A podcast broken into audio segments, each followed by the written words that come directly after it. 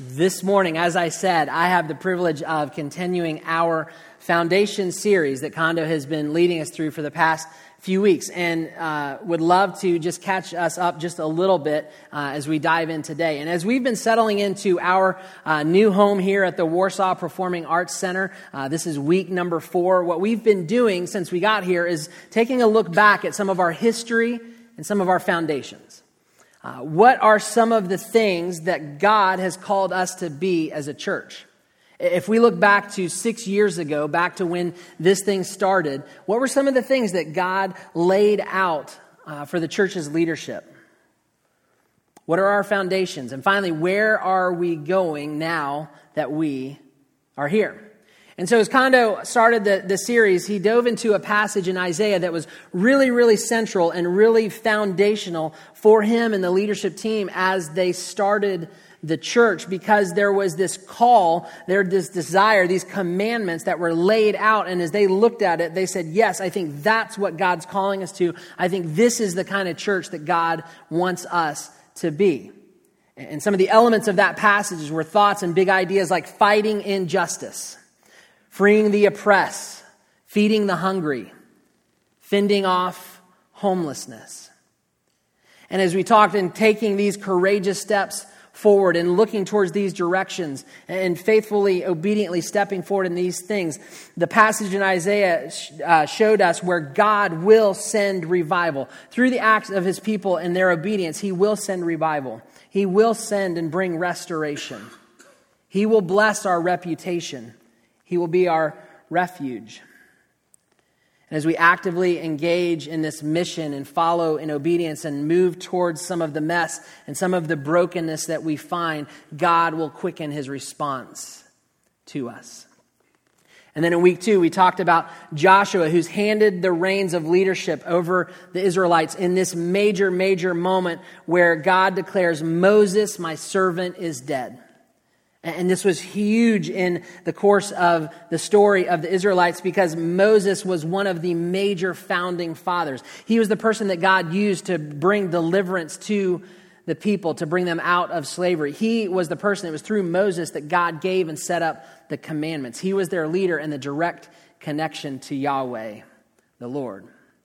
And yet the Lord makes it clear to Joshua Moses, my servant, is dead. But the promises and the blessings and the things that I have set up, I'm passing those on to you and to my people. I will not forsake you. I will not leave you. And the big idea coming out of that was don't let anything hijack the mission. It would have been really easy and understandable for the Israelites to kind of have a freak out moment when Moses dies of, oh my goodness, what are we going to do now? And God says, no, no, no, the story continues, the plan continues. Now, through my servant Joshua, the mission continues. Don't let anything hijack the mission. And we exist to invite everyone everywhere to life in Christ. And we want to be a church that is on mission, that is always working and striving to live and to carry out the mission. And we know there are moments where we get distracted and we find ourselves in difficult seasons and situations, and yet we want to be committed to what the Lord has called us to and not let anything pull us away. And finally, last week we talked about our calling to share the gospel, to lean in with courage and bravery, and to not worry about the response or measure the response, but to own our spheres of influence and in all our efforts and all our desire to live out the mission that we would be about Jesus and only Jesus. And Kondo has just done such an incredible job over these last few weeks and talking about these really big foundational ideas. And for me, they have been exciting, they have been refreshing, they have been convicting. As we settle in here and we begin to set the pace and we begin to look back up and, and re explore our mission and our vision. But at the end of the day, as we process these things, how do we practically live them out? How do we take some of these really big ideas and actually stay on mission and live mission? And you may say, hey, okay, uh, fighting for the poor and for the oppressed. That's cool. I get that. That is great. That makes sense. And uh, don't let anything hijack the mission. Got it. Check. No problem. Okay, sharing the gospel. I know, I know. I should really do that. But how? How in 2016 do we do that? And I don't know if you noticed, but there's a lot of division out there. That there's a lot of tension, this pent up anger and frustration that's just starting to boil over, very specifically in our country. Right now, it feels like everybody is just sipping on this venti, extra hot, angry tea and washing it down with some ice cold haterade. I mean, it's no matter where you go, it feels really tense. There's politics. There's tensions over race. We saw this again flare up last night in Milwaukee. There's religion. There's politics. There's terror. There's social issues. There's sexuality. Did I mention politics?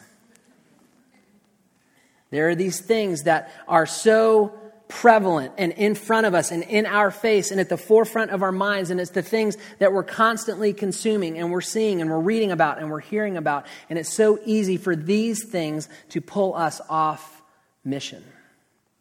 Is it possible for us to stay on mission when we struggle to get along or even like each other? How do we live the mission and not enter into some of the fray of the division and, and the uh, work of offending people and stepping on people's toes?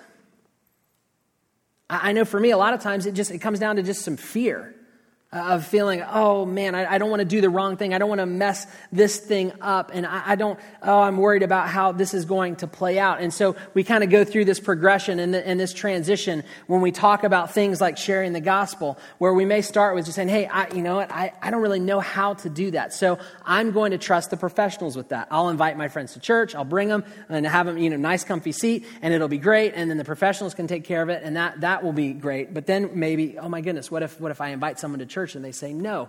That'll be super awkward. And then I'll see them again and it'll be like, oh, there's the person I asked to church and they said no. And they'll be like, there's the guy that asked me to church and that was weird. And I don't want that to happen. And so, oh my goodness, you know what? Maybe, maybe I'll just just talk about sports, you know, keep it uh, to the Olympics or maybe the, the Bachelorette, or um, we can get together, play Pokemon Go. I don't, you know, but let's just let's just be really chill about this thing. Let's be super super friendly. Um, I'll tell you what, I'll watch my language. I'll be really nice, uh, really kind. I'll do lots of pleases and thank yous.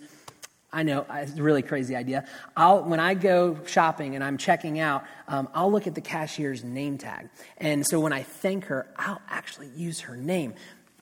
The party that will go on in heaven when I call her out by name is going to be tremendous. So it's legit. I'm pressing the gospel forward. Woo! And we just get to this place of just kind of backpedaling and finding this sort of oh, where do we land in this? And then we come to church and our pastor says something super annoying like, When's the last time you shared the gospel? And then he closes the service and he prays things like that we would have a chance to share the gospel with someone in the next couple of days. And we feel this tension of like, oh, how do we do that? Well, when Jesus first started his ministry, he went about the work of gathering his disciples, his team. And he went about the work of um, collecting them and, and um, just having them travel with him and begin to teach. And, and they experienced all of these just kind of amazing and some crazy things. And see, I think it's easy for us to look at Jesus and be like, well, that's Jesus. I mean, he is Son of God. He was perfect. Like, wow, that's kind of hard to relate to. But these disciples, I mean, they were kind of like everyday guys, right? Like, maybe we can relate to them. And so I started to ask that question well, how did it start for them? How did the mission of the gospel become something that became this way of life for them? Because the reality is, you and I are sitting here today because they were obedient in following the commands of God and Jesus to go and make disciples in all the nations. And now, thousands of years later, we're sitting here because they did it and they followed through. But what was their motivation? What, what was the thing that drew them in? Like, yeah, they experienced a lot with Jesus and they went through his death and they went through his resurrection. And then there was this moment where Jesus says, Hey, listen, um, I'm going back to heaven. I've got some work to do up there. Uh, this whole gospel thing, you guys got it, okay? Ready, set, go. And Jesus drops the mic and he takes off. And again, the disciples did it. So, what was it? What was their motivation? Why did they go all in with Jesus in this gospel ministry. Let's look at the beginning. If you have your Bibles, you can turn them to Matthew chapter 4, first book in the New Testament. If you don't have your Bible, no problem. It's up on the screen above my head. So we'll start off here. We're going to bounce around to a couple of different places, but we can take a look at this one together. Matthew chapter 4, verse 18. As Jesus was walking beside the Sea of Galilee, he saw two brothers, Simon called Peter and his brother Andrew. They were casting a net into the lake, for they were fishermen. Come follow me, Jesus said and I will send you out to fish for people. At once they left their nets and followed him. Going on from there, he saw two other brothers, James, son of Zebedee, and his brother John. They were in a boat with their father Zebedee, preparing their nets. Jesus called them, and immediately they left the boat and their father and followed him. Well, that was super helpful this weird moment where I look at that and I go, okay, so the disciples, I mean, were they like super special or like superhuman or did they not have a healthy dose of stranger danger? Like, what is it about this moment where this guy walks up and says, Come, follow me. I'll teach you how to fish for people. Fish for people? What? Like, they are fishermen, and what about that? They thought, well, that sounds cool. Let's fish. I've never caught a person before. Let's try that out. That sounds really cool. I'm going to drop everything. I'm going to leave dad and just see you, and I'm out. Like, I just don't get it. It feels kind of odd and robotic, right? Well, I will never forget when someone began to teach me some of these ideas and these concepts, and it just opened my eyes to some of the bigger story and the background of what's going on here. And so I want to share some of that with you today. And see, this is an all too common case where some of our modern Western mindset is missing major, major pieces of the story and what was really happening in terms of the context of these young Jewish fishermen. See, Peter, Andrew, James, and John, they are all fishing. And we see James and John are fishing with their dad. Why? Because that's what you did as a young Jewish man. You went and you learned the family trade. But that's not how it would have started for them. Like all of our kids, many of whom are going back to school tomorrow, Jewish children would start in the education system. They would start going to school around the age of five or six years old. And they would usually report to the local synagogue for their version of elementary school, which is known as Beit Sefer. And Beit Sefer stands for House of the Book. And it would last about four to five years, and uh, boys and girls would attend Beit Sefer until they were about 10 years old. And during Beit Sefer, their teacher, a local rabbi, would teach them the Torah. Now, the Torah is the first five books of our Bible, the Old Testament and they would uh, read through the stories and they would teach the stories. Now, the Bible was not readily available in print for them like it is for us today. In fact, uh, it was written in scrolls, really large scrolls, and there was usually only one per community, one per synagogue. So you go to the synagogue and they'd pull out the big scrolls and they would read them. And so the oral tradition of the scriptures was a really big deal the reading and the hearing of the scriptures, and then the memorization. You see, this is critical because they couldn't just go home and Google the Ten Commandments or pull out their Bible app to read the creation account about Adam and Eve. These were things that they had to commit to memory so they could recall them and recall the promises and the words of God through Scripture. So this rabbi would work with these kids during Beit Sefer, and they would begin to memorize the Torah. And most, by the time they had completed their training as 10 year olds, had completely memorized the first five books of the Bible Genesis, Exodus, Leviticus, Numbers, Deuteronomy. Memorized. These are hard books just to read, let alone memorize. Last Sunday, my two boys uh, got a candy bar for reciting their two uh, summer memory verses in Kids Point. So I'm saying I may just need to raise the stakes a little bit. Um, you know, I'm not saying go Beit Sefer and raise, you know, the uh, memorize the entire first five books of the Bible, but man, these Jewish parents, they got something just so amazing about the scriptures. They understood the heart of the proverb that said the earlier you can get the word of God imprinted on a child's mind, the deeper it sets in. This concept in uh, Deuteronomy 6, these commands that I give you today are to be on your hearts. Impress them on your children. Talk about them when you sit at home and when you walk along the road and when you lie down and when you get up. This was so central to who they were as a people.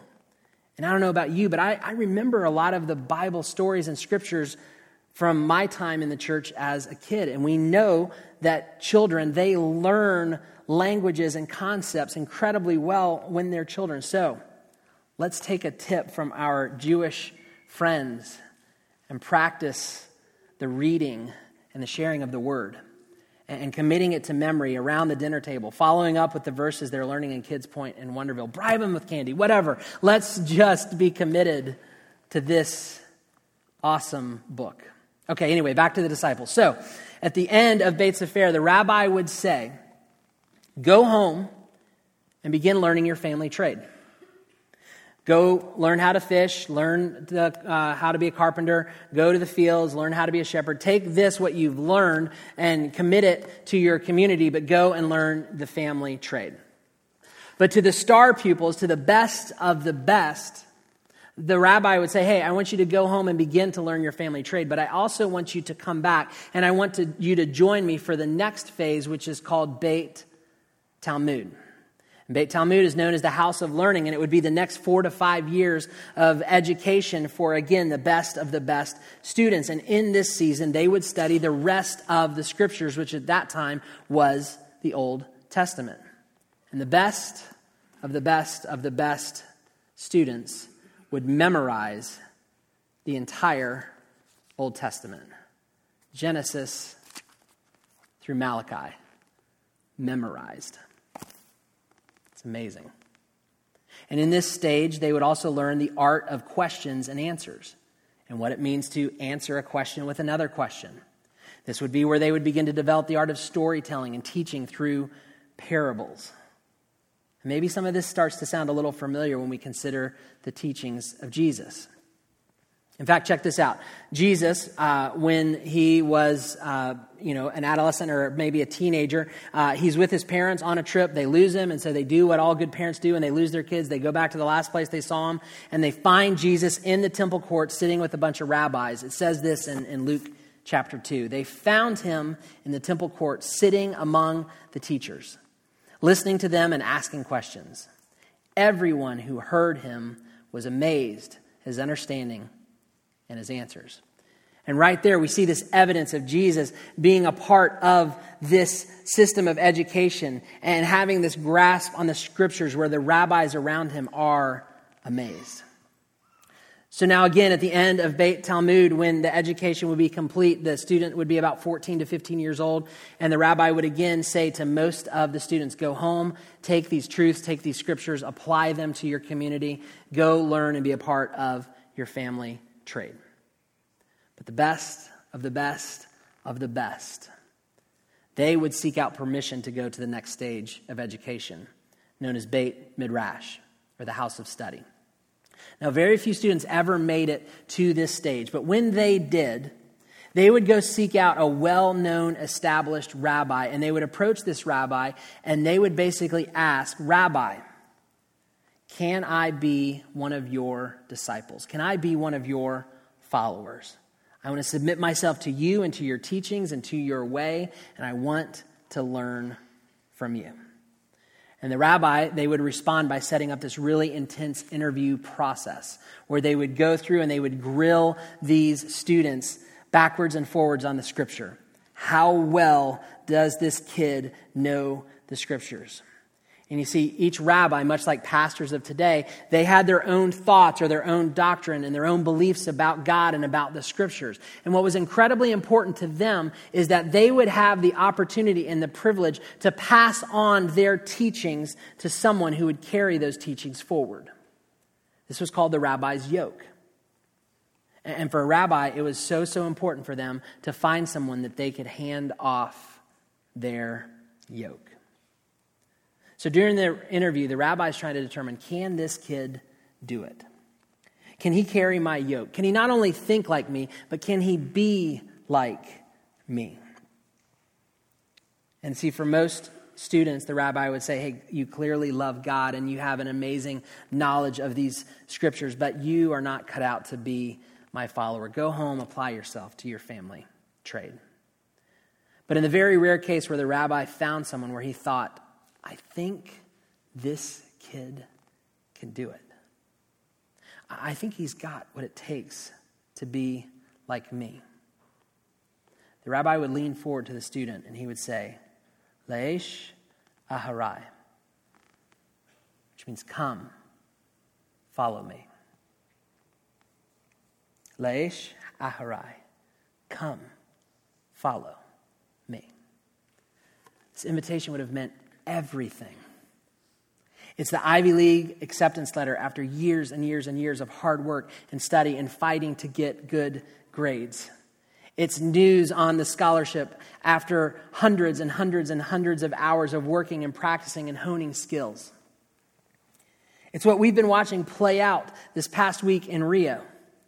There are 7 billion people on our planet, and yet only about 11,000 of them were chosen to participate in these Olympic Games. I don't know about you, but I've got a pretty decent three point shot.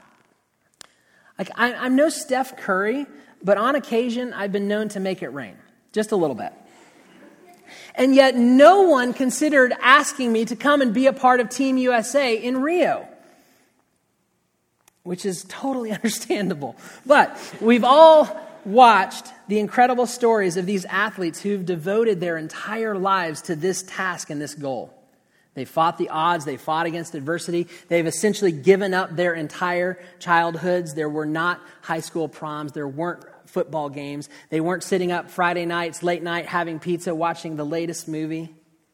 They're snacking on like kale leaves and going to bed at 8 p.m. so they can get up at 4 a.m. to be in the pool by 5 a.m.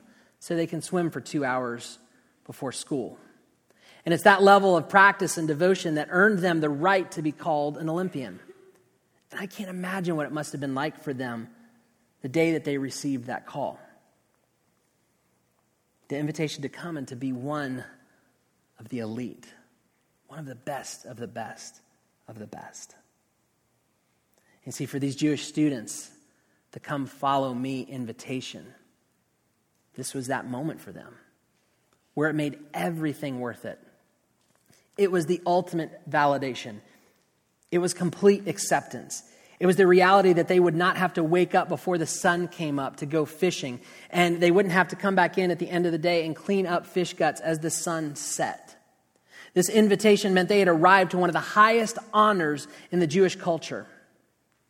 And now the expectation was that they would leave everything and everyone behind and go follow the rabbi.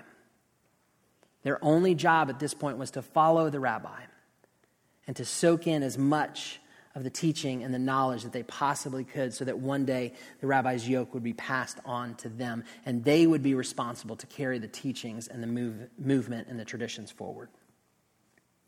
So let's go back to our friends Andrew, Peter, James, and John. Where are they? They're fishing. They're home applying themselves to their family trade.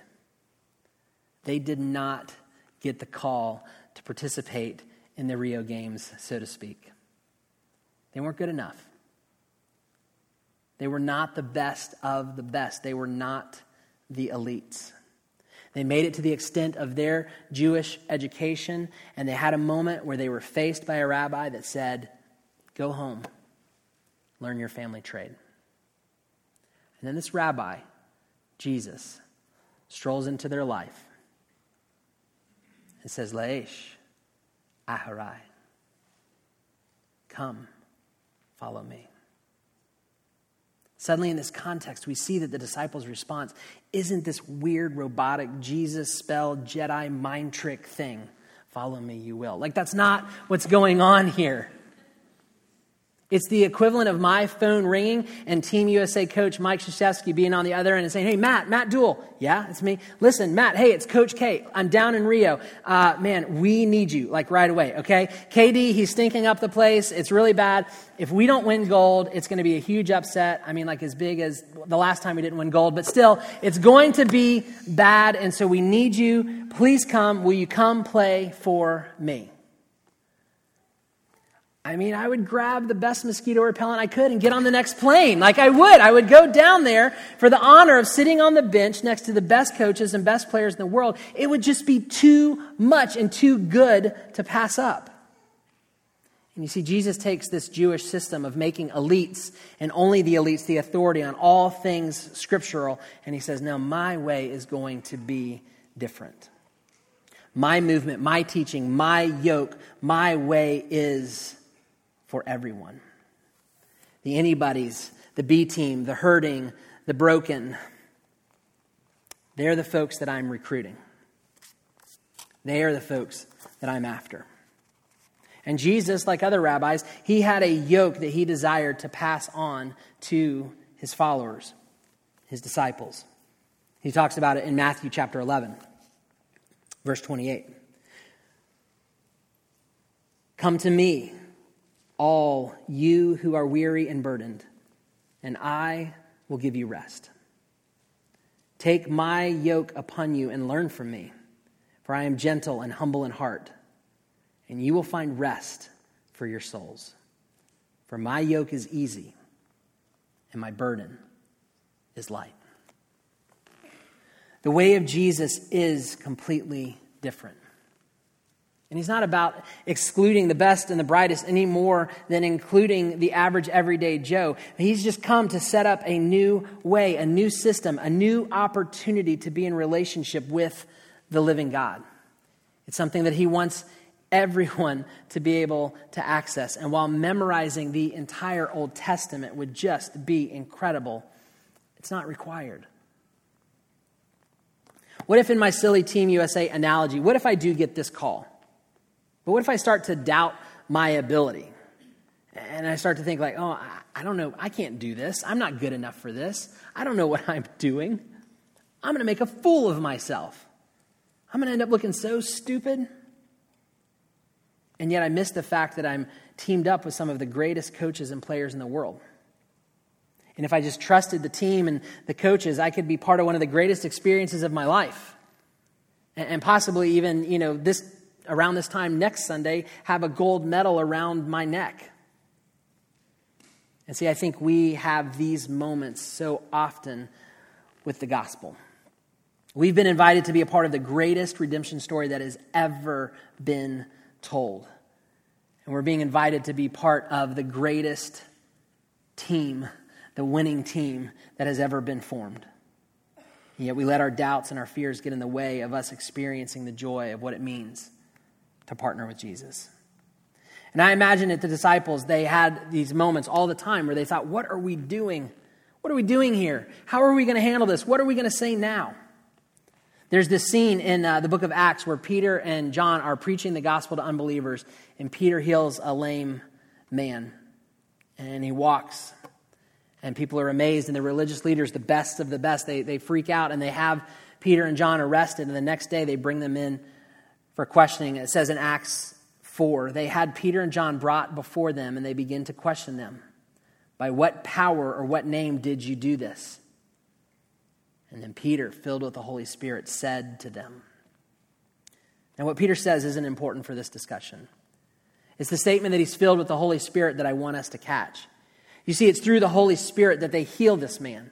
It's through the Holy Spirit that they are out preaching the gospel. It's through the Holy Spirit that they have answers for the elites, the best of the best, and they are stumping these religious leaders. It's through the Holy Spirit and the partnership that they have with Jesus and the authority that He has given them that the work of the gospel begins to explode.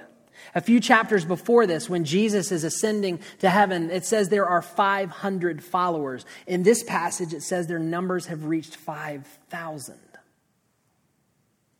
And yet, this ragtag group of B team disciples has faithfully responded to the commands of Jesus, and the faith has already grown 10 times.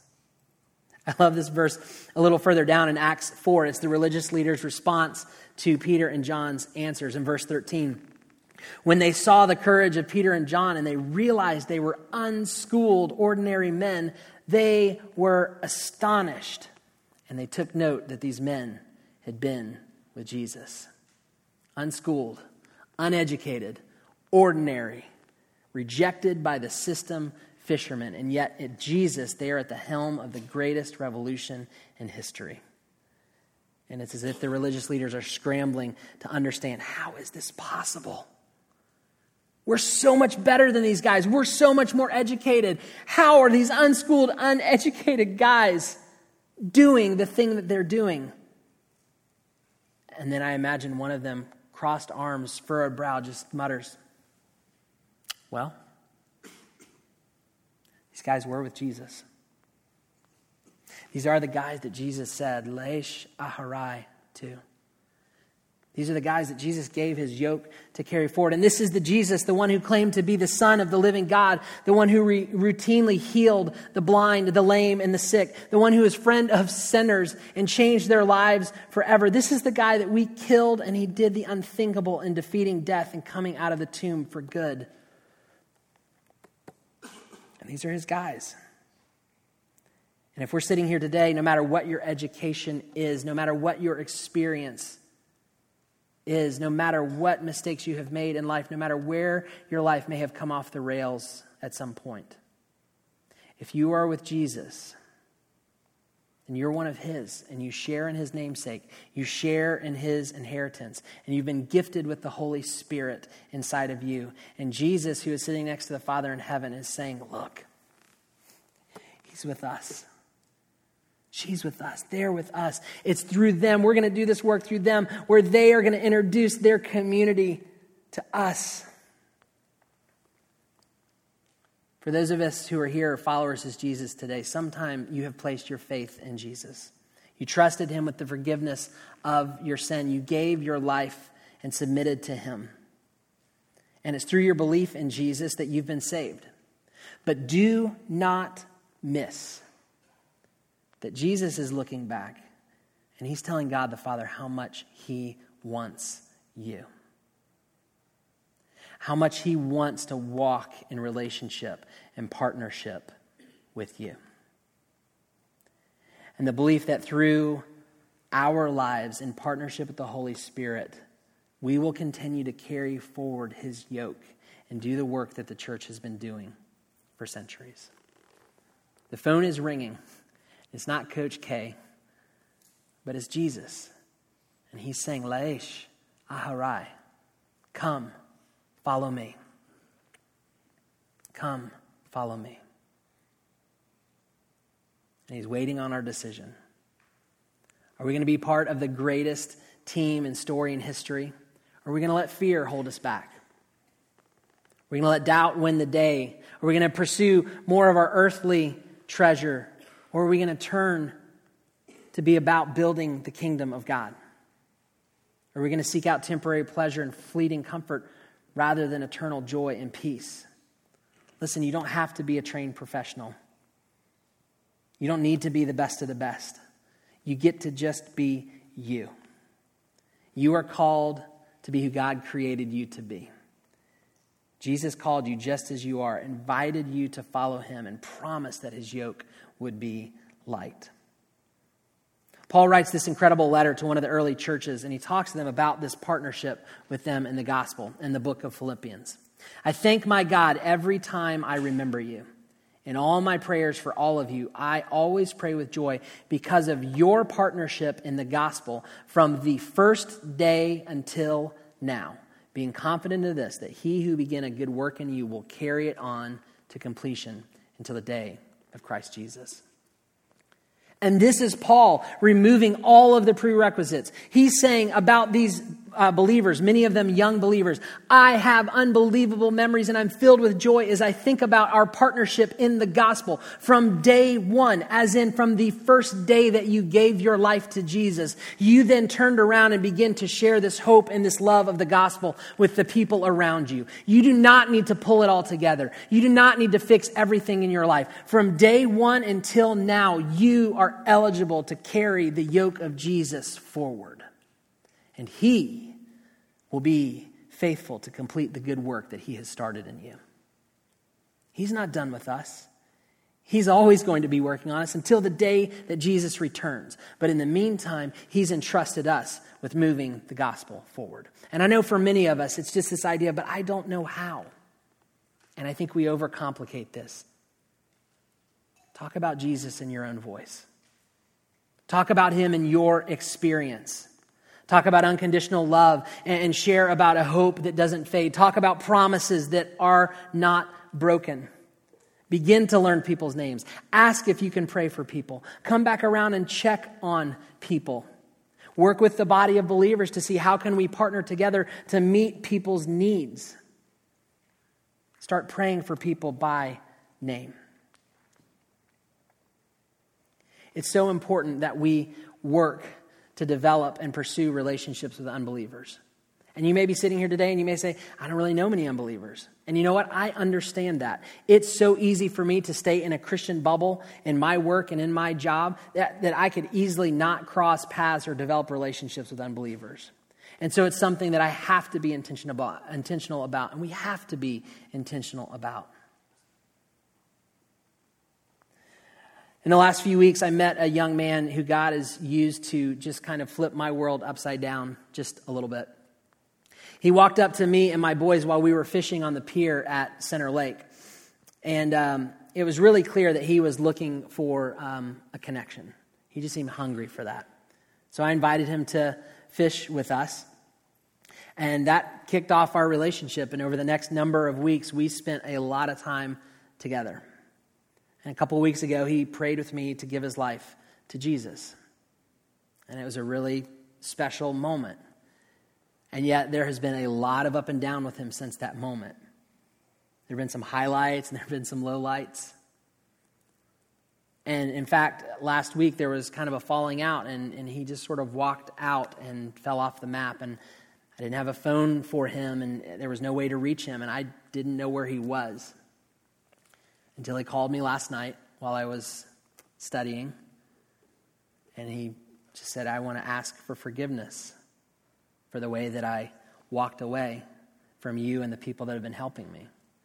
And I want you to know that what you guys have been doing for me has really mattered, and, and I, am so grateful. And I thank God that He let me meet you, and, and I love you and your family, and I love the people at Mission Point. And you see, the thing is, it's what Kondo talked about last week the results, the response. It's not our job, that's not our place. God will do the internal workings of moving and changing. We're not here to change people. We're here to be a spotlight to the gospel, to be a spotlight and a flashlight in darkness, to show people love, to show people hope, to be a light on the hill.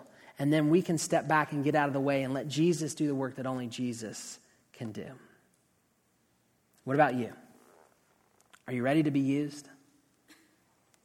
Are you ready to step into the role that God has given you to play? Are you ready to step into the fact that Jesus, when he called you, he did so with a desire to hand his yoke off to you? I'd love it if we started putting names and faces to the 50,000 and moving from theoretical and philosophical conversations of the gospel to, to real name conversations where we are absolutely getting to work. Where we would introduce people to the rabbi who is inviting them to come follow him. One last thing, and then I will wrap us up. If you've been around here for more than a couple months, you've heard us talk about a 24 7 community center. And as we began the process last year of talking about moving and finding a new uh, facility, we were talking about this 24 7 center and this concept and this idea, and we started to explore what were our options. And what we found really quickly, uh, long story short, were just a lot of not yets. Not yet, not yet, not yet. But when we came here and we found this place, it was a really clear yes, this is the place that we are supposed to go in this season. But as crazy as it sounds, being four weeks into our new home, we will not be here for forever. We still see the dream of a 24 7 center as our future permanent someday out there home. It's not going to happen quickly, so don't stress. You can enjoy the comfy seats for a while. And we know it's going to take time and energy and effort to develop that vision. However, the goal is to open the door to a place that has the potential of being a literal 24 7 center facility that would provide hope and the love of Jesus for anyone who comes seeking Him. And we're dreaming and we're praying towards that future. But as we do that, I recall a quote from one of our, our friends, many of your, your friends, Andy Royer, who's been a missionary in Brazil for some time. I was interviewing him for a video, and he said, You don't magically become a missionary on the plane ride over to your mission destination. You need to learn to be a missionary where you are so that you can pick up these skills, those passions, those practices, and take them with you. If you don't do that, you are not going to make it on the field. And what we know is as a church, we have some skills and some passions and some practices that we need to develop before we're ready to open a 24 7 center. We don't want a facility to be the thing that prompts us or gives us permission to live on mission because Jesus has already extended that invitation to us when he invited us to come and follow him. So now it's our turn and our time to carry the movement forward. Come back next week and we will talk about what it means to pursue these critical foundational pieces together. Let me pray. Father, thank you so very much for the privilege, the unbelievable privilege of what it means to be called by you. Thank you that you trust us with what it means to carry the gospel forward.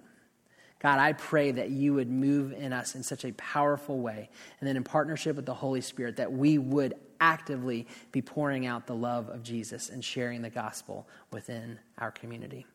Lord, we need you in that. We need your leadership, your guidance, your prompting. God, help us to be in tune and listening well to the calling that you've placed on us.